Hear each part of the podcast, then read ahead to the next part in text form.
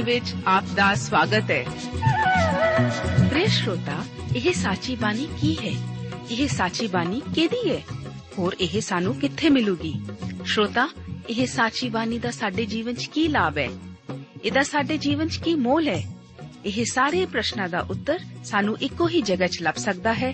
ਹੋਰ ਉਹ ਹੈ ਜੀਵਿਤ ਵਚਨ ਧਰਮ ਸ਼ਾਸਤਰ ਬਾਈਬਲ।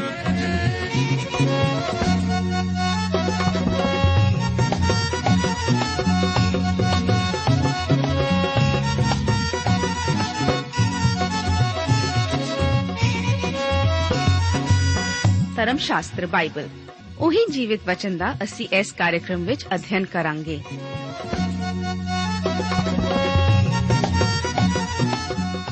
ਤੇ ਹੁਣ ਪਵਿੱਤਰ ਸ਼ਾਸਤਰ ਬਾਈਬਲ ਦਾ ਅਧਿਐਨ ਸ਼ੁਰੂ ਕਰਨ ਤੋਂ ਪਹਿਲਾਂ, ਆਈਏ ਅਸੀਂ ਆਪਣੇ ਮਨਾਂ ਨੂੰ ਤਿਆਰ ਕਰੀਏ ਇਸ ਭਜਨ ਦੁਆਰਾ।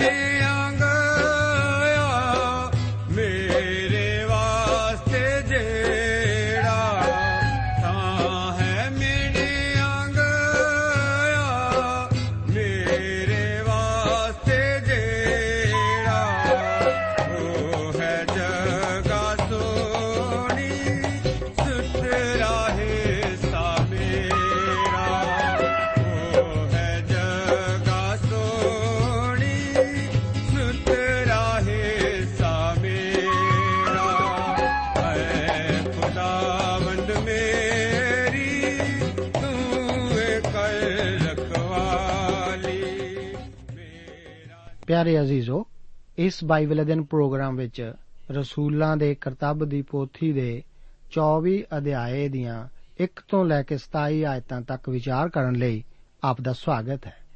ਇਸ 24 ਅਧਿਆਏ ਦਾ ਮੁੱਖ ਵਿਸ਼ਾ ਪੌਲਸ ਦੀ ਫੀਲਿਕਸ ਰਾਜਪਾਲ ਅਗੇ ਪੇਸ਼ੀ ਹੈ। ਇਸ ਅਧਿਆਏ ਦੀ ਸ਼ੁਰੂਆਤ ਅਤੇ ਅੰਤ ਪੌਲਸ ਦੇ ਕੈਸਰੀਆ ਵਿਖੇ ਇੱਕ ਜੇਲ੍ਹ ਵਿੱਚ ਬੰਦ ਹੋਣ ਨਾਲ ਹੁੰਦਾ ਹੈ। ਅਸੀਂ ਇਸੇ ਅਧਿਆਏ ਵਿੱਚ ਮਹਾਜਾਜਕ ਹਨਾਨੀਆ ਅਤੇ ਬਜ਼ੁਰਗਾਂ ਨੂੰ ਯਰੂਸ਼ਲਮ ਤੋਂ ਕੈਸਰੀਆ ਵਿਖੇ ਆ ਕੇ ਰਾਜਪਾਲ ਫੀਲਿਕਸ ਸਾਹਮਣੇ ਪੌਲਸ ਉਤੇ ਹਿੰਸਾ ਅਤੇ ਮੰਦਰ ਨੂੰ ਭ੍ਰਿਸ਼ਟ ਕਰਨ ਦੇ ਦੋਸ਼ ਲਗਾਉਂਦੇ ਦੇਖਦੇ ਹਾਂ। 24 ਅਧਿਆਏ ਉਸ ਦੀਆਂ 1 ਤੋਂ 23 ਆਇਤਾਂ ਵਿੱਚ ਪੌਲਸ ਦੇ ਫੀਲਿਕਸ ਸਾਹਮਣੇ ਪੇਸ਼ ਹੋਣ ਦਾ ਜ਼ਿਕਰ ਹੈ। ਆਓ ਅਸੀਂ ਸ਼ੁਰੂ ਵਿੱਚ ਪੜ੍ਹਦੇ ਹਾਂ ਇਸੇ ਅਧਿਆਏ ਦੀਆਂ 1 ਤੋਂ ਲੈ ਕੇ 9 ਆਇਤਾਂ ਨੂੰ। ਇੱਥੇ ਵਚਨ ਹਨ, ਪੰਜਾਂ ਦਿਨਾਂ ਪਿਛੋਂ ਹਨਾਨੀਆ ਸਰਦਾਰ ਜਾਜਕ ਕਈ ਬਜ਼ੁਰਗਾਂ ਸਣੇ, ਤਰਤੁਲਸ ਨਾਮੇ ਇੱਕ ਵਕੀਲ ਨੂੰ ਨਾਲ ਲੈ ਕੇ ਆਇਆ ਅਤੇ ਉਹਨਾਂ ਨੇ ਪੌਲਸ ਦੇ ਵਿਰੁੱਧ ਹਾਕਮ ਦੇ ਕੰਨ ਭਰੇ ਅਤੇ ਜਾਂ ਉਹ ਬੁਲਾਇਆ ਗਿਆ ਤਾਂ ਤਰਤੁਲਸ ਇਹ ਕਹਿ ਕੇ ਉਸ ਉਤੇ ਦੋਸ਼ ਲਾਉਣ ਲੱਗਾ ਜੋ ਹੈ ਫਿਲਿਕਸ ਬਹਾਦਰ, ਇਸ ਲਈ ਜੋ ਅਸੀਂ ਤੁਹਾਡੇ ਵਸੀਲੇ ਵੱਡਾ ਸੁਖ ਭੋਗਦੇ ਹਾਂ ਅਤੇ ਤੁਹਾਡੀ ਦੂਰ ਅੰਦੇਸ਼ੀ ਨਾਲ ਐਸ ਕੌਮ ਦੇ ਬਹੁਤ ਸਾਰੇ ਕੰਮ ਸੌਰਦੇ ਹਨ। ਅਸੀਂ ਹਰ ਪ੍ਰਕਾਰ ਅਤੇ ਸਭਨੀ ਥਾਈਂ ਇਹ ਗੱਲ ਵੱਡੇ ਸ਼ੁਕਰ ਨਾਲ ਮੰਨ ਲੈਂਦੇ ਹਾਂ। ਪਰ ਇਸ ਲਈ ਜੋ ਤੁਹਾਨੂੰ ਬਹੁਤ ਔਖਾ ਨਾ ਕਰਾਂ, ਮੈਂ ਇਹ ਬੇਨਤੀ ਕਰਦਾ ਹਾਂ, ਜੋ ਤੁਸੀਂ ਕਿਰਪਾ ਕਰਕੇ ਸਾਡੀਆਂ ਥੋੜੀਆਂ ਜਿਹੀਆਂ ਗੱਲਾਂ ਸੁਣ ਲਓ। ਕਿਉਂ ਜੋ ਅਸਾਂ ਇਸ ਮਨੁੱਖ ਨੂੰ ਇੱਕ ਬਲਾ ਅਤੇ ਸਾਰੀ ਦੁਨੀਆ ਦੇ ਸਭ ਯਹੂਦੀਆਂ ਵਿੱਚ ਪਸਾਦ ਪਾਉਣ ਵਾਲਾ ਵੇਖਿਆ ਅਤੇ ਉਹ ਨਾਸਰੀਆਂ ਦੇ ਪੰਥ ਦਾ ਆਗੂ ਹੈ। ਇਸ ਨੇ ਹੈਕਲ ਨੂੰ ਵੀ ਭ੍ਰਿਸ਼ਟ ਕਰਨ ਦਾ ਯਤਨ ਕੀਤਾ। ਸੋ ਅਸਾਂ ਇਹਨੂੰ ਫੜ ਵੀ ਲਿਆ ਅਤੇ ਤੁਸੀਂ ਆਪ ਜਾਂਚ ਕਰਕੇ ਉਹਨਾਂ ਸਾਰੀਆਂ ਗੱਲਾਂ ਦੇ ਵਿਖੇ ਜੋ ਅਸੀਂ ਇਹਦੇ ਜੁਮੇ ਲਾਉਂਦੇ ਹਾਂ ਇਸ ਤੋਂ ਮਾਲੂਮ ਕਰ ਸਕਦੇ ਹੋ। ਯਹੂਦੀਆਂ ਨੇ ਵੀ ਏਕਾ ਕਰਕੇ ਕਿਹਾ, ਜੋ ਇਹ ਗੱਲਾਂ ਇਸੇ ਤਰ੍ਹਾਂ ਹਨ। ਇਹਨਾਂ ਦੋਸ਼ ਲਾਉਣ ਵਾਲਿਆਂ ਦੇ ਬਿਨਾ ਕੋਈ ਸਮਾਂ ਗਵਾਏ ਪੌਲਸ ਉਤੇ ਦੋਸ਼ ਲਾਉਣ ਲਈ 5 ਦਿਨਾਂ ਬਾਅਦ ਕੈਸਰੀਆ ਵਿੱਚ ਆਣ ਡੇਰਾ ਲਾਇਆ ਸੀ। ਉਹਨਾਂ ਨੇ ਆਪਣੇ ਨਾਲ ਇੱਕ ਤਰਤੁਲਸ ਨਾਮੇ ਵਕੀਲ ਨੂੰ ਲਿਆਂਦਾ ਸੀ। ਉਹ ਬਹੁਤ ਹੀ ਚਲਾਕ ਵਿਅਕਤੀ ਅਤੇ ਪੂਰੀ ਤਰ੍ਹਾਂ ਤਿਆਰੀ ਕਰਕੇ ਆਇਆ ਸੀ। ਉਸ ਦਾ ਦੋਸ਼ ਵੀ ਪੂਰੀ ਤਰ੍ਹਾਂ ਤਿਆਰ ਕੀਤਾ ਹੋਇਆ ਸੀ। ਇਹ ਸੰਖੇਪ ਅਤੇ ਲੋੜੀਂਦੀ ਜਾਣਕਾਰੀ ਵਾਲਾ ਹੀ ਸੀ। ਉਸ ਨੇ ਇਹ ਦੋਸ਼ ਪੌਲਸ ਉਤੇ ਮੜਨ ਦੀ ਸਰਵਉੱਤਮ ਕੋਸ਼ਿਸ਼ ਵੀ ਕੀਤੀ ਸੀ। ਉਹ ਫੀਲਿਕਸ ਦੀ ਵਡਿਆਈ ਕਰਦਾ ਹੋਇਆ ਸ਼ੁਰੂਆਤ ਕਰਦਾ ਹੈ। ਇਸ ਦਾ ਪੌਲਸ ਉਤੇ ਦੋਸ਼ ਲਗਾਉਣ ਬਾਰੇ ਕੋਈ ਵੀ ਸੰਬੰਧ ਨਹੀਂ ਸੀ। ਵਿਸ਼ਵਾਸ ਕਰੋ, ਉਹ ਤਾਂ ਰਾਜਪਾਲ ਨੂੰ ਫੂਕ ਹੀ ਦਿੰਦਾ ਜਾ ਰਿਹਾ ਹੈ। ਉਹ ਪੌਲਸ ਨੂੰ ਗੁੰਮਰਾਹ ਕਰਨ ਵਾਲਾ ਆਖਦਾ ਹੈ। ਪਰ ਉਹ ਉਸ ਦੋਸ਼ ਨੂੰ ਸਿੱਧ ਨਹੀਂ ਸੀ ਕਰ ਸਕਿਆ। ਇਹ ਯਹੂਦੀ ਧਾਰਮਿਕ ਹਾਕਮ ਸਨ, ਜੋ ਕਿ ਪੌਲਸ ਉਤੇ ਲਗਾਏ ਜਾਣ ਵਾਲੇ ਦੋਸ਼ਾਂ ਉਤੇ ਜ਼ੋਰ ਪਾਉਣ ਦੇ ਲਈ ਆਏ ਸਨ। ਉਹ ਹੁਣ ਪ੍ਰਧਾਨ ਸਰਦਾਰ ਨੂੰ ਇਸ ਮਾਮਲੇ ਨੂੰ ਚੰਗੀ ਤਰ੍ਹਾਂ ਨਾ ਹੱਥ ਪਾਉਣ ਲਈ ਦੋਸ਼ੀ ਠਹਿਰਾਉਂਦਾ ਹੈ। ਉਹ ਉਸ ਦੀ ਡਿਊਟੀ ਤੋਂ ਬੇਧਿਆਨੀ ਕਰਨ ਦਾ ਦੋਸ਼ ਉਸ ਉੱਤੇ ਨਹੀਂ ਲਗਾ ਸਕਦਾ, ਪਰ ਉਹ ਉਸ ਦੀ ਆਲੋਚਨਾ ਜ਼ਰੂਰ ਰਾਜਪਾਲ ਦੇ ਕੰਨਾਂ ਵਿੱਚ ਪਾਉਂਦਾ ਹੈ। ਉਹ ਆਖਦਾ ਹੈ ਕਿ ਯਹੂਦੀ ਖੁਦ ਹੀ ਇਸ ਮਾਮਲੇ ਨੂੰ ਨਿਪਟਾ ਸਕਦੇ ਸਨ। ਉਹ ਤਾਂ ਫੀਲਿਕਸ ਨੂੰ ਫੂਕ ਦਿੰਦਾ, ਪੌਲਸ ਉਤੇ ਅਨੁਚਿਤ ਦੋਸ਼ ਲਗਾਉਂਦਾ ਅਤੇ ਕਲੌਦੀਅਸ ਲੂਸੀਅਸ ਉਤੇ ਭਿਆਨਕ ਪੱਖਪਾਤ ਹੀ ਮੜ ਰਿਹਾ ਹੈ। ਇਸ ਤਰ੍ਹਾਂ ਪੌਲਸ ਉਤੇ ਮੁੱਖ ਦੋਸ਼ ਲੋਕਾਂ ਨੂੰ ਗੁੰਮਰਾਹ ਕਰਨ ਦਾ ਹੈ। ਉਸ ਨੂੰ ਇੱਕ ਹਿੰਸਕ ਗਿਰੋਹ ਦਾ ਨੇਤਾ ਕਹਿ ਕੇ ਉਸ ਉਤੇ ਹੈਕਲ ਨੂੰ ਭ੍ਰਿਸ਼ਟ ਕਰਨ ਦਾ ਦੋਸ਼ ਹੈ। ਤਰਤੁਲਸ ਇਹ ਦੋਸ਼ ਫੀਲਿਕਸ ਸਾਹਮਣੇ ਪੌਲਸ ਉਤੇ ਲਗਾਉਂਦਾ ਹੈ। ਹੁਣ ਪੌਲਸ ਆਪਣਾ ਪੱਖ 10 ਤੋਂ ਲੈ ਕੇ 23 ਆਇਤਾਂ ਵਿੱਚ ਇਸ ਤਰ੍ਹਾਂ ਪੇਸ਼ ਕਰਦਾ ਹੈ। ਇੱਥੇ ਲਿਖਿਆ ਹੈ ਫੇਰ ਜਾਂ ਹਾਕਮ ਨੇ ਪੌਲਸ ਨੂੰ ਬੋਲਣ ਦੀ ਸੈਨਤ ਕੀਤੀ ਤਾਂ ਉਹਨੇ ਉੱਤਰ ਦਿੱਤਾ, ਮੈਨੂੰ ਮਾਲੂਮ ਹੈ ਜੋ ਤੁਸੀਂ ਬਹੁਤ ਵਰਿਆਂ ਤੋਂ ਐਸ ਕੌਮ ਦੇ ਹਾਕਮ ਹੋ। ਇਸ ਲਈ ਮੈਂ ਹੌਸਲੇ ਨਾਲ ਆਪਣਾ ਉਜ਼ਰ ਬਿਆਨ ਕਰਦਾ ਹਾਂ। ਕਿਉਂਕਿ ਤੁਸੀਂ ਜਾਣ ਸਕਦੇ ਹੋ, ਜੋ 12 ਦਿਨਾਂ ਤੋਂ ਵੱਧ ਨਹੀਂ ਹੋਏ ਕਿ ਮੈਂ ਬੰਦਗੀ ਕਰਨ ਲਈ ਯਰੂਸ਼ਲਮ ਨੂੰ ਗਿਆ ਅਤੇ ਉਹਨਾਂ ਨੇ ਹੈਕਲ ਵਿੱਚ ਮੈਨੂੰ ਕਿਸੇ ਦੇ ਨਾਲ ਬਹਿਸ ਕਰਦੇ ਜਾਂ ਲੋਕਾਂ ਵਿੱਚ ਬਲਵਾ ਮਚਾਉਂਦੇ ਨਹੀਂ ਵੇਖਿਆ। ਨਾ ਤਾਂ ਸਮਾਜਾਂ ਵਿੱਚ, ਨਾ ਸ਼ਹਿਰ ਵਿੱਚ ਅਤੇ ਨਾ ਉਹਨਾਂ ਗੱਲਾਂ ਨੂੰ ਜਿਨ੍ਹਾਂ ਦਾ ਹੁਣ ਮੇਰੇ ਉੱਤੇ ਦੋਸ਼ ਲਾਉਂਦੇ ਹਨ, ਤੁਹਾਡੇ ਅੱਗੇ ਸਾਬਤ ਕਰ ਸਕਦੇ ਹਨ। ਪਰ ਮੈਂ ਤੁਹਾਡੇ ਅੱਗੇ ਇਹ ਮੰਨ ਲੈਂਦਾ ਹਾਂ ਕਿ ਜਿਸ ਰਾਹ ਨੂੰ ਉਹ ਕੁਰਾਹ ਕਰਕੇ ਆਖਦੇ ਹਨ, ਉਸੇ ਦੇ ਅਨੁਸਾਰ ਮੈਂ ਆਪਣੇ ਪਿਓ ਦਾਦਿਆਂ ਦੇ ਪਰਮੇਸ਼ਵਰ ਦੀ ਉਪਾਸਨਾ ਕਰਦਾ ਹਾਂ ਅਤੇ ਸਾਰੀਆਂ ਗੱਲਾਂ ਨੂੰ ਮੰਨਦਾ ਹਾਂ, ਜਿਹੜੀਆਂ ਸ਼ਰਾ ਨਾਲ ਮਿਲਦੀਆਂ ਹਨ ਅਤੇ ਜਿਹੜੀਆਂ ਨਵੀਆਂ ਵਿੱਚ ਲਿਖੀਆਂ ਹੋਈਆਂ ਹਨ। ਅਤੇ ਪਰਮੇਸ਼ਵਰ ਤੋਂ ਇਹ ਆਸ ਰੱਖਦਾ ਹਾਂ, ਜਿਹਦੀ ਇਹ ਆਪ ਵੀ ਉਡੀਕ ਕਰਦੇ ਹਨ ਕਿ ਭਾਵੇਂ ਧਰਮੀ, ਭਾਵੇਂ ਕੁਧਰਮੀ ਦੋਹਾਂ ਦਾ ਜੀ ਉੱਠਣਾ ਹੋਵੇਗਾ। ਮੈਂ ਆਪ ਵੀ ਇਸ ਵਿੱਚ ਯਤਨ ਕਰਦਾ ਹਾਂ, ਜੋ ਪਰਮੇਸ਼ਵਰ ਅਤੇ ਮਨੁੱਖਾਂ ਦੇ ਸਾਹਮਣੇ ਕਦੇ ਮੇਰਾ ਮਨ ਮੈਨੂੰ ਦੋਸ਼ੀ ਨਾ ਕਰੇ। ਕਈ ਵਾਰ ਵਰਿਆਂ ਪਿੱਛੋਂ ਮੈਂ ਆਪਣੀ ਕੌਮ ਦੇ ਲਈ ਦਾਨ ਪਹੁੰਚਾਉਣ ਅਤੇ ਭੇਟ ਚੜਾਉਣ ਆਇਆ। ਇਹਨਾਂ ਹੀ ਗੱਲਾਂ ਵਿੱਚ ਉਹਨਾਂ ਨੇ ਮੈਨੂੰ ਹੈਕਲ ਵਿੱਚ ਸ਼ੁੱਧ ਹੋਏ ਵੇਖਿਆ। ਨਾ ਤਾਂ ਭੀੜ ਅਤੇ ਨਾ ਰੌਲੇ ਨਾਲ, ਪਰ ਆਸੀਆ ਦੇ ਕਈ ਯਹੂਦੀ ਸਨ ਜਿਨ੍ਹਾਂ ਨੂੰ ਚਾਹੀਦਾ ਸੀ ਜੋ ਤੁਹਾਡੇ ਅੱਗੇ ਹਾਜ਼ਰ ਹੁੰਦੇ ਅਤੇ ਜੇ ਉਹਨਾਂ ਦਾ ਮੇਰੇ ਉੱਤੇ ਕੋਈ ਦਾਵਾ ਹੁੰਦਾ ਤਾਂ ਨਾਲਿਸ਼ ਕਰਦੇ।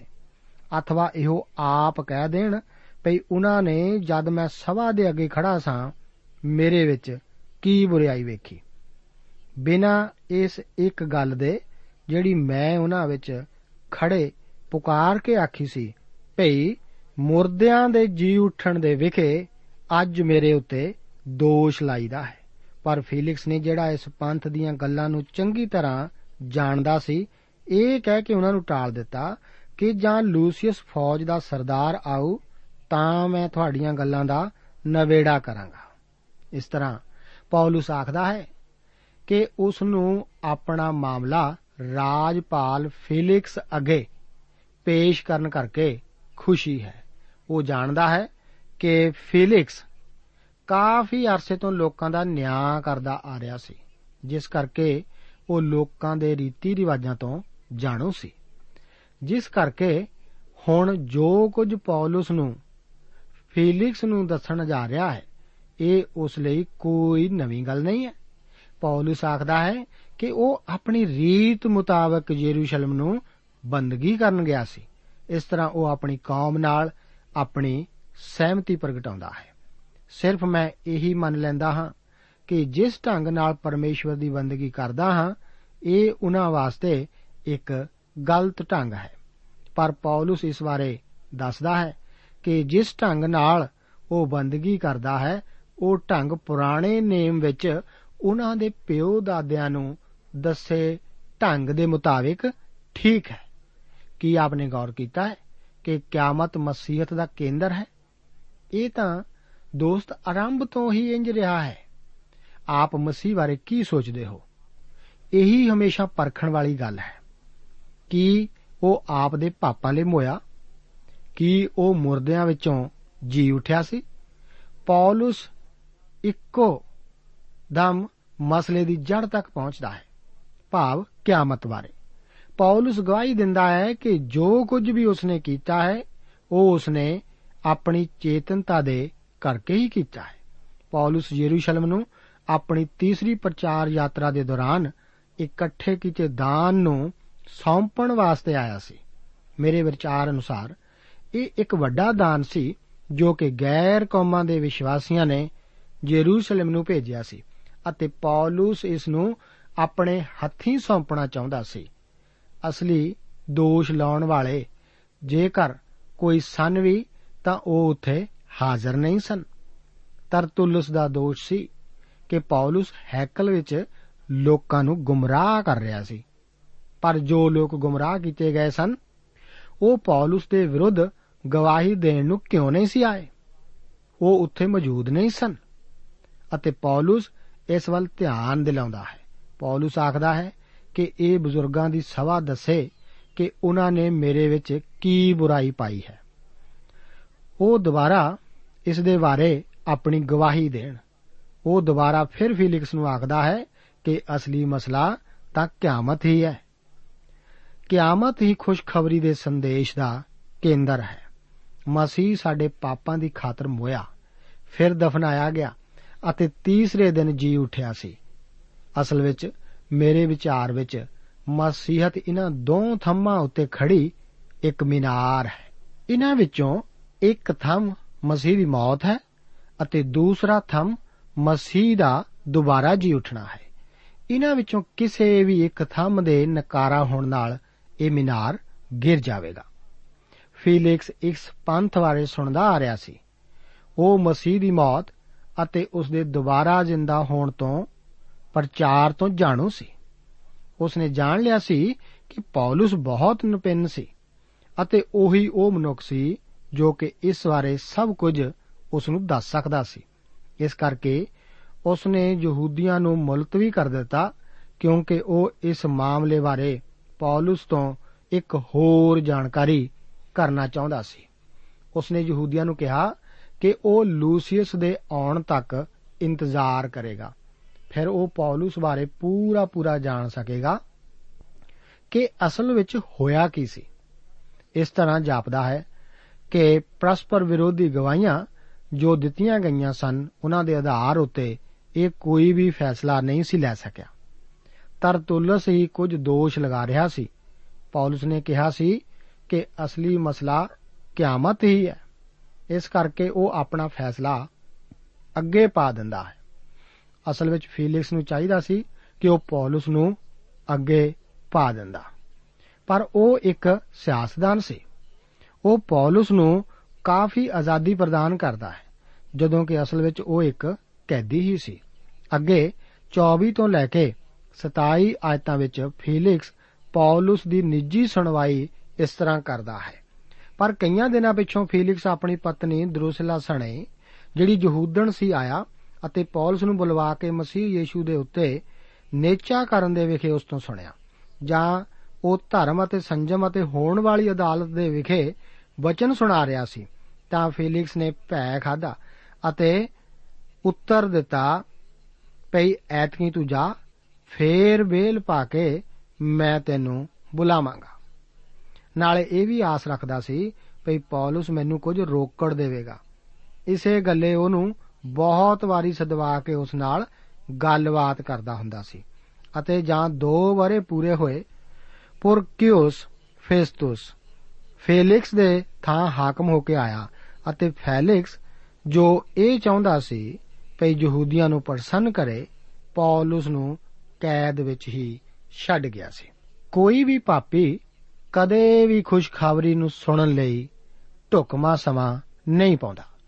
ਇਹ ਮਨੁੱਖ ਫੀਲਿਕਸ ਪਹਿਲਾਂ ਹੀ ਇਸ ਪੰਥ ਬਾਰੇ ਕੁਝ ਕੁਝ ਜਾਣਦਾ ਸੀ, ਜਿਸ ਨੂੰ ਅਸੀਂ ਅੱਜ ਮਸੀਹਤ ਜਾਂ ਮਸੀਹੀ ਵਿਸ਼ਵਾਸ ਆਖਦੇ ਹਾਂ।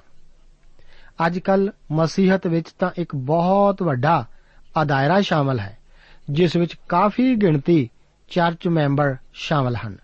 ਪਰ ਅਸਲੀ ਮਸੀਹੀ ਅੱਜ ਬਹੁਤ ਹੀ ਘੱਟ ਹਨ। ਫੇਲਿਕਸ ਨੇ ਪੌਲਸ ਨੂੰ ਇਸ ਖੁਸ਼ਖਬਰੀ ਦੇ ਬਾਰੇ ਸਮਝਾਉਣ ਲਈ ਆਪਣੇ ਕੋਲ ਸੱਦਿਆ, ਜਿਸ ਕਰਕੇ ਇਹ ਸਾਰੀ ਸਥਿਤੀ ਪੈਦਾ ਹੋਈ ਸੀ। ਉਸਨੇ ਪੌਲਸ ਨੂੰ ਅੰਦਰ ਸੱਦ ਕੇ ਮਸੀਹ ਵਿੱਚ ਵਿਸ਼ਵਾਸ ਬਾਰੇ ਉਸ ਨੂੰ ਸੁਣਿਆ। ਪੌਲਸ ਇੱਥੇ ਆਪਣੇ ਪੱਖ ਨੂੰ ਪੇਸ਼ ਨਹੀਂ ਸੀ ਕਰ ਰਿਹਾ, ਪਰ ਉਹ ਕੀ ਕਰ ਰਿਹਾ ਸੀ? ਉਹ ਤਾਂ ਫੀਲਿਕਸ ਨੂੰ ਮਸੀਹ ਦੀ ਗਵਾਹੀ ਦੇ ਰਿਹਾ ਸੀ। ਉਹ ਤਾਂ ਫੀਲਿਕਸ ਨੂੰ ਮਸੀਹ ਵਾਸਤੇ ਜਿੱਤਣ ਦੀ ਕੋਸ਼ਿਸ਼ ਕਰ ਰਿਹਾ ਸੀ। ਇਹ ਫੀਲਿਕਸ ਮਸੀਹ ਦੀ ਰੋਸ਼ਨੀ ਤੋਂ ਅਣਜਾਣ ਨਹੀਂ ਸੀ। ਉਸ ਬਾਰੇ ਜਾਣਨ ਲਈ ਉਸ ਸਮੇਂ ਦੇ ਇਤਿਹਾਸ ਨੂੰ ਜਾਣਨਾ ਬਹੁਤ ਜ਼ਰੂਰੀ ਹੈ। ਫੀਲਿਕਸ ਇੱਕ ਆਜ਼ਾਦ ਕੀਤਾ ਹੋਇਆ ਗੁਲਾਮ ਸੀ ਜਿਸ ਨੇ ਜ਼ੁਲਮ ਅਤੇ ਬਹਿਸ਼ਾਨਾ ਢੰਗ ਨਾਲ ਤਰੱਕੀ ਕੀਤੀ ਸੀ। ਉਹ ਮौज ਮਸਤੀ ਕਰਨ ਵਾਲਾ ਮਨੁੱਖ ਸੀ। ਉਸ ਦੇ ਨਾਮ ਦਾ ਅਰਥ ਹੀ ਆਨੰਦ ਹੈ। ਰੋਮੀ ਇਤਿਹਾਸਕਾਰ ਟੈਕਿਟਸ ਦੇ ਅਨੁਸਾਰ ਫੀਲਿਕਸ ਸਾਰੇ ਜ਼ੁਲਮ ਅਤੇ ਬਹਿਸ਼ਿਆਨੇ ਨਾਲ, ਇੱਕ ਗੁਲਾਮ ਦੀ ਆਤਮਾ ਨਾਲ, ਇੱਕ ਰਾਜੇ ਦੇ ਇਖਤਿਆਰ ਦੀ ਵਰਤੋਂ ਕਰਨ ਵਾਲਾ ਮਨੁੱਖ ਸੀ। ਪੌਲਸ ਇਸ ਮਨੁੱਖ ਦੇ ਹੱਥੀਂ ਸੌਂਪਿਆ ਹੋਇਆ ਸੀ। ਉਸ ਦੀ ਪਤਨੀ ਦਰੁਸਿਲਾ, ਰਾਜਾ ਹੈਰੋਦੇਸ ਅਗਰੀਪਾ ਪਹਿਲੇ ਦੀ ਧੀ ਸੀ। ਇਸ ਔਰਤ ਦੇ ਚਾਚੇ ਨੇ ਹੀ ਯੋਹੰਨਾ ਬਪਤਿਸਮਾ ਦੇਣ ਵਾਲੇ ਨੂੰ ਮਾਰਿਆ ਸੀ। ਉਸ ਦੇ ਬਾਪ ਦਾਦੇ ਨੇ ਹੀ ਪ੍ਰਭੂ ਯੀਸ਼ੂ ਮਸੀਹ ਜੀ ਨੂੰ ਮਾਰਨ ਦੀ ਕੋਸ਼ਿਸ਼ ਕੀਤੀ ਸੀ। ਪਰ ਹੁਣ ਇਸ ਜੋੜੇ ਨੂੰ ਖੁਸ਼ਖਬਰੀ ਸੁਣਨ ਦਾ ਸੁਨਹਿਰੀ ਮੌਕਾ ਪ੍ਰਾਪਤ ਹੋਇਆ ਸੀ। ਉਹਨਾਂ ਦੀ ਨਿੱਜੀ ਮੁਲਾਕਾਤ ਇਸ ਸੰਸਾਰ ਦੇ ਸਭ ਤੋਂ ਉੱਗੇ ਪਰਮੇਸ਼ਵਰ ਦੀ ਕਿਰਪਾ ਦੇ ਪ੍ਰਚਾਰਕ ਨਾਲ ਹੁੰਦੀ ਹੈ। ਪਰਮੇਸ਼ਵਰ ਉਹਨਾਂ ਨੂੰ ਇੱਕ ਨਿੱਜੀ ਸੰਦੇਸ਼ ਸੁਣਾਉਂਦਾ ਹੈ। ਪਰਮੇਸ਼ਵਰ ਇਸ ਜੋੜੇ ਨੂੰ ਇਹ ਮੌਕਾ ਪ੍ਰਦਾਨ ਵਿੱਚ, ਕਰਨ ਵਿੱਚ ਕਿੰਨਾ ਕਿਰਪਾਲੂ ਸੀ। ਉਹਨਾਂ ਦੀ ਮੁਕਤੀ ਦੀ ਘੜੀ ਬਿਲਕੁਲ ਨੇੜੇ ਸੀ। ਰਾਜ ਦਾ ਦਵਾਰ ਖੋਲ੍ਹਿਆ ਗਿਆ ਸੀ ਅਤੇ ਉਹਨਾਂ ਨੂੰ ਇਸ ਵਿੱਚ ਦਾਖਲ ਹੋਣ ਦਾ ਮੌਕਾ ਵੀ ਮਿਲਿਆ ਸੀ। ਇਹ ਤਾਂ ਦੂਸਰੇ ਜ਼ਬੂਰ ਦੀ ਪੂਰਤੀ ਹੀ ਸੀ, ਜਿੱਥੇ ਕਿਹਾ ਗਿਆ ਹੈ ਕਿ ਸੋ ਹੁਣ ਹੇ ਰਾਜਿਓ ਸਿਆਣੇ ਬਣੋ ਅਤੇ ਹੇ ਧਰਤੀ ਦੇ ਨਿਆਂਇਓ, ਤੁਸੀਂ ਸਮਝ ਜਾਓ। ਜ਼ਬੂਰਾਂ ਦੀ ਪੋਥੀ ਉਸ ਦਾ 2 ਅਧਿਆਇ, ਉਸ ਦੀ 10 ਆਇਤ ਦੇ ਇਹ ਵਚਨ ਹਨ। ਇਸ ਤਰ੍ਹਾਂ ਜਾਪਦਾ ਹੈ ਕਿ ਉਹਨਾਂ ਨੇ ਪੌਲਸ ਨੂੰ ਬੜੀ ਦਿਲਚਸਪੀ ਨਾਲ ਸੁਣਿਆ ਸੀ। ਹੋ ਸਕਦਾ ਹੈ ਫੀਲਿਕਸ ਨੇ ਮਸੀਹ ਨੂੰ ਅਪਣਾਉਣ ਦਾ ਫੈਸਲਾ ਵੀ ਕਰਨਾ ਚਾਹਿਆ ਹੋਵੇ, ਪਰ ਉਸਨੇ ਅਜਿਹਾ ਕੀਤਾ ਨਹੀਂ ਸੀ। ਉਸਨੇ ਇੱਕ ਟੁਕਮੇ ਸਮੇਂ ਲਈ ਇੰਤਜ਼ਾਰ ਕਰਨੀ ਚਾਹੀ। ਮੇਰੇ ਦੋਸਤ, ਇੱਕ ਪਾਪੀ ਕੋਲ ਖੁਸ਼ਖਬਰੀ ਸੁਣਨ ਲਈ ਕਦੇ ਵੀ ਢੁਕਮਾ ਸਮਾਂ ਨਹੀਂ ਹੁੰਦਾ। ਸਮਾਂ ਨਿਯੁਕਤ ਕਰਨ ਵਾਲਾ ਮਨੁੱਖ ਨਹੀਂ, ਪਰਮੇਸ਼ਵਰ ਹੁੰਦਾ ਹੈ। ਇੱਕ ਪਾਪੀ ਲਈ ਜ਼ਰੂਰੀ ਹੈ ਕਿ ਉਹ ਪਰਮੇਸ਼ਵਰ ਅੱਗੇ ਖੜਾ ਹੋਣ ਲਈ ਕਾਨੂੰਨੀ ਧਾਰਮਿਕਤਾ ਪੇਸ਼ ਕਰੇ। ਅਤੇ ਆਪਣੇ ਖੁਦ ਵਾਸਤੇ ਉਹ ਅਜਿਹਾ ਨਹੀਂ ਕਰ ਸਕਦਾ। ਇਸ ਕਰਕੇ ਪਰਮੇਸ਼ਵਰ ਪ੍ਰਭੂ ਯੀਸ਼ੂ ਮਸੀਹ ਵਿੱਚ ਪਾਪੀ ਲਈ ਇਹ ਧਾਰਮਿਕਤਾ ਪ੍ਰਦਾਨ ਕਰਦਾ ਹੈ। ਇਹ ਉਸ ਧਾਰਮਿਕਤਾ ਦੇ ਵਸਤਰ ਦੀ ਤਰ੍ਹਾਂ ਹੈ ਜੋ ਕਿ ਪ੍ਰਭੂ ਯੀਸ਼ੂ ਮਸੀਹ ਉਤੇ ਵਿਸ਼ਵਾਸ ਕਰਨ ਵਾਲੇ ਵਿਅਕਤੀ ਉਤੇ ਪਾਇਆ ਜਾਂਦਾ ਹੈ। ਇਹੋ ਹੀ ਉਹ ਧਾਰਮਿਕਤਾ ਹੈ ਜੋ ਕਿ ਮਸੀਹ ਉਤੇ ਵਿਸ਼ਵਾਸ ਕਰਨ ਵਾਲੇ ਹਰ ਇੱਕ ਵਿਅਕਤੀ ਨੂੰ ਪਰਮੇਸ਼ਵਰ ਬਿਨਾ ਭੇਦ ਭਾਵ ਪ੍ਰਦਾਨ ਕਰਦਾ ਹੈ। ਇਹ ਜੋੜਾ ਫਿਲਿਕਸ ਅਤੇ ਦਰੂਸਿਲਾ, ਮਹਾਨ ਪਾਪੀ ਜੋ ਕਿ ਪਾਪ ਵਿੱਚ ਜੀ ਰਹੇ ਸਨ, ਇਹ ਨਹੀਂ ਸੀ ਜਾਣਦੇ ਕਿ ਅਸਲੀ ਆਜ਼ਾਦੀ ਕੀ ਸੀ। ਫਿਰ ਪੌਲਸ ਪਰਮੇਸ਼ਵਰ ਦੇ ਆਉਣ ਵਾਲੇ ਨਿਆਂ ਦਾ ਜ਼ਿਕਰ ਕਰਦਾ ਹੈ, ਜਿਸ ਨੂੰ ਕਿ ਪਰਮੇਸ਼ਵਰ ਦੇ ਵਚਨ ਵਿੱਚ ਪ੍ਰਕਾਸ਼ ਦੀ ਪੋਥੀ, ਉਸ ਦਾ 20 ਅਧਿਆਏ ਉਸ ਦੀਆਂ 11 ਤੋਂ ਲੈ ਕੇ 15 ਆਇਤਾਂ ਵਿੱਚ ਮਹਾਨ ਸਫੈਦ ਸਿੰਘਾਸਨ ਦਾ ਨਿਆਂ ਆਖਿਆ ਗਿਆ ਹੈ। ਦੋਸਤ, ਅੱਜ ਆਪ ਦੇ ਪਾਪ ਜਾਂ ਤਾਂ ਪ੍ਰਭੂ ਯੀਸ਼ੂ ਮਸੀਹ ਉੱਤੇ ਲੱਦੇ ਗਏ ਹਨ, ਜਾਂ ਫਿਰ ਸਿਰਫ ਤੁਹਾਡੇ ਖੁਦ ਦੇ ਉੱਤੇ ਹੀ। ਜੇਕਰ ਆਪ ਦੇ ਪਾਪ ਮਸੀਹ ਉੱਤੇ ਹਨ, ਜੇਕਰ ਆਪ ਨੇ ਆਪਣਾ ਵਿਸ਼ਵਾਸ ਉੱਤੇ ਕਰ ਲਿਆ ਹੈ, ਤਾਂ 1900 ਸਾਲਾਂ ਤੋਂ ਪਹਿਲਾਂ ਵੀ ਉਸ ਨੇ ਆਪ ਦੇ ਪਾਪਾਂ ਦਾ ਹਰਜਾਨਾ ਦੇ ਦਿੱਤਾ ਹੈ। ਤਾਂ ਭਵਿੱਖ ਵਿੱਚ ਹੁਣ ਉਹਨਾਂ ਦਾ ਨਿਆਂ ਨਹੀਂ ਕੀਤਾ ਜਾਵੇਗਾ। ਪਰ ਜੇਕਰ ਆਪ ਅੱਜ ਵੀ ਆਪ ਦੇ ਉੱਤੇ ਹੀ ਆਪ ਦੇ ਪਾਪ ਹਨ ਤਾਂ ਇਸ ਦਾ ਨਿਆਂ ਅਜੇ ਹੋਣਾ ਬਾਕੀ ਹੈ। ਫਿਲਿਕਸ ਅਤੇ ਦਰੂਸਿਲਾ ਨੇ ਇਸ ਬਾਰੇ ਸੁਣਨਾ ਪਸੰਦ ਨਹੀਂ ਸੀ ਕੀਤਾ। ਜੇਕਰ ਅੱਜ ਆਪ ਵੀ ਇਹ ਸੁਣਨਾ ਪਸੰਦ ਨਹੀਂ ਕਰਦੇ ਤਾਂ ਆਪ ਇਸ ਅਸਲੀਅਤ ਤੋਂ ਨਹੀਂ ਬਚ ਸਕਦੇ ਕਿ ਆਪ ਦਾ ਨਿਆਂ ਆਪ ਦੀ ਇੰਤਜ਼ਾਰ ਕਰ ਰਿਹਾ ਹੈ। ਪਰ ਪਰਮੇਸ਼ਵਰ ਦਾ ਧੰਨਵਾਦ ਹੈ ਕਿ ਇਸ ਨਰਕ ਦੀ ਅੱਗ ਦਾ ਸੰਦੇਸ਼ ਮਸੀਹ ਵਿੱਚ ਮੁਕਤੀ ਦੇ ਸੰਦੇਸ਼ ਤੋਂ ਬਗੈਰ ਨਹੀਂ ਹੈ। ਪਰ ਫਿਲਿਕਸ ਨੇ ਆਪਣਾ ਫੈਸਲਾ ਅੱਗੇ ਪਾ ਦਿੱਤਾ ਸੀ। ਮਨੁੱਖੀ ਇਤਿਹਾਸ ਇਸ ਦਾ ਗਵਾਹ ਹੈ ਕਿ ਮਨੁੱਖ ਇੱਕ ਇਹੋ ਜਿਹੇ ਹਾਲਾਤ ਤੱਕ ਪਹੁੰਚਣ ਤੱਕ ਆਪਣਾ ਫੈਸਲਾ ਅੱਗੇ ਪਾਉਂਦਾ ਹੀ ਜਾਂਦਾ ਹੈ। ਜਦੋਂ ਤੱਕ ਕਿ ਉਸ ਲਈ ਫੈਸਲਾ ਕਰਨ ਲਈ ਥਾਂ ਹੀ ਨਹੀਂ ਰਹਿ ਜਾਂਦੀ। ਕਿ ਆਪ ਵੀ ਅੱਜ ਆਪਣੇ ਫੈਸਲੇ ਨੂੰ ਅੱਗੇ ਪਾ ਰਹੇ ਹੋ? ਫੀਲਿਕਸ ਉਹ ਟੁਕਮਾ ਸਮਾਂ ਉਸ ਦੇ ਲਈ ਕਦੇ ਨਹੀਂ ਸੀ ਆਇਆ। ਇਹ ਸਮਾਂ ਬਹੁਤ ਸਾਰੇ ਲੋਕਾਂ ਲਈ ਕਦੇ ਨਹੀਂ ਆਉਂਦਾ ਜੋ ਕਿ ਮਸੀਹ ਨੂੰ ਸਵੀਕਾਰ ਕਰਨ ਨੂੰ ਅੱਗੇ ਹੀ ਅੱਗੇ ਪਾਉਂਦੇ ਰਹਿੰਦੇ ਹਨ। ਉਹ ਤਾਂ ਪੌਲਸ ਤੋਂ ਰਿਸ਼ਵਤ ਦੀ ਭਾਲ ਕਰ ਰਿਹਾ ਸੀ। ਤਦ ਉਹ ਪੌਲਸ ਨੂੰ ਛੱਡ ਵੀ ਸਕਦਾ ਸੀ। ਰੋਮੀ ਨਿਆਂ ਇਸ ਦੇ ਕਰਨ ਵਾਲਿਆਂ ਤੋਂ ਉੱਤਮ ਨਹੀਂ ਸੀ। ਪੌਲਸ ਜਾਂ ਤਾਂ ਦੋਸ਼ੀ ਸੀ ਅਤੇ ਜਾਂ ਨਹੀਂ ਸੀ। ਕਿਸੇ ਵੀ ਹਾਲਤ ਵਿੱਚ ਉਸ ਨੂੰ ਜੇਲ੍ਹ ਵਿੱਚ 2 ਸਾਲ ਬੰਦ ਕਰ ਰੱਖਣਾ ਜਾਇਜ਼ ਨਹੀਂ ਸੀ। ਪ੍ਰਭੂ ਆਪ ਨੂੰ ਆਪਣਾ ਫੈਸਲਾ ਲੈਣ ਵਿੱਚ ਮਦਦ ਕਰੇ। ਪ੍ਰਭੂ ਆਪ ਨੂੰ ਮਦਦ ਕਰੇ ਕਿ ਉਹ ਫੈਸਲਾ ਜੋ ਆਪ ਨੇ ਫੀਲਿਕਸ ਦੇ ਫੈਸਲੇ ਬਾਰੇ ਸੁਣਿਆ, ਉਸ ਦੀ ਤਰ੍ਹਾਂ ਆਪ ਆਪਣੇ ਫੈਸਲੇ ਨੂੰ ਅੱਗੇ ਨਾ ਪਾਓ। ਪ੍ਰਭੂ ਯੀਸ਼ੂ ਮਸੀਹ ਉੱਤੇ ਵਿਸ਼ਵਾਸ ਕਰੋ, ਅੱਜ ਦਾ ਦਿਨ ਹੀ ਆਪ ਲਈ ਮੁਕਤੀ ਦਾ ਦਿਨ ਹੋ ਸਕਦਾ ਹੈ। ਪ੍ਰਭੂ ਆਪ ਨੂੰ ਅੱਜ ਦੇ ਇਹਨਾਂ ਵਚਨਾਂ ਨਾਲ ਬਰਕਤ ਦੇਵੇ। ਜੈ ਮਸੀਹ ਦੀ। ਦੋਸਤੋ, ਸਾਨੂੰ ਉਮੀਦ ਹੈ ਕਿ ਇਹ ਕਾਰਜਕ੍ਰਮ ਤੁਹਾਨੂੰ ਪਸੰਦ ਆਇਆ ਹੋਵੇਗਾ। ਤੇ ਇਹ ਕਾਰਜਕ੍ਰਮ ਸੁਣ ਕੇ ਤੁਹਾਨੂੰ ਬਰਕਤਾਂ ਮਿਲੀਆਂ ਹੋਣਗੀਆਂ। ਜੇ ਤੁਸੀਂ ਇਹ ਕਾਰਜਕ੍ਰਮ ਦੇ ਬਾਰੇ ਕੁਝ ਪੁੱਛਣਾ ਚਾਹੁੰਦੇ ਹੋ, ਤੇ ਸਾਨੂੰ ਇਸ ਪਤੇ ਤੇ ਲਿਖੋ। Programme Sachi Bani, post box number 1715 sector 36 Chandigarh 160036 ਪਤਾ ਇੱਕ ਵਾਰ ਫੇਰ ਸੁਣ ਲਓ। Programme Sachi Bani post box number 1715 sector 36 Chandigarh 160036 ਸਾਡਾ ਈਮੇਲ ਪਤਾ ਹੈ punjabi.ttb@twr.in ਪਤਾ ਇੱਕ ਵਾਰ ਫੇਰ ਸੁਣ ਲਓ punjabi.ttb@twr.in ਹੁਣ ਸਾਡੇ ਪ੍ਰੋਗਰਾਮ ਦਾ ਸਮੇਂ ਸਮਾਪਤ ਹੁੰਦਾ ਹੈ ਉਮੀਦ ਹੈ ਅਗਲੇ ਪ੍ਰੋਗਰਾਮ ਵਿੱਚ ਤੁਹਾਡੇ ਨਾਲ ਫੇਰ ਪੇਂਟ ਹੋਏਗੀ। ਰੱਬ ਤੁਹਾਨੂੰ ਬਰਕਤ ਦੇ।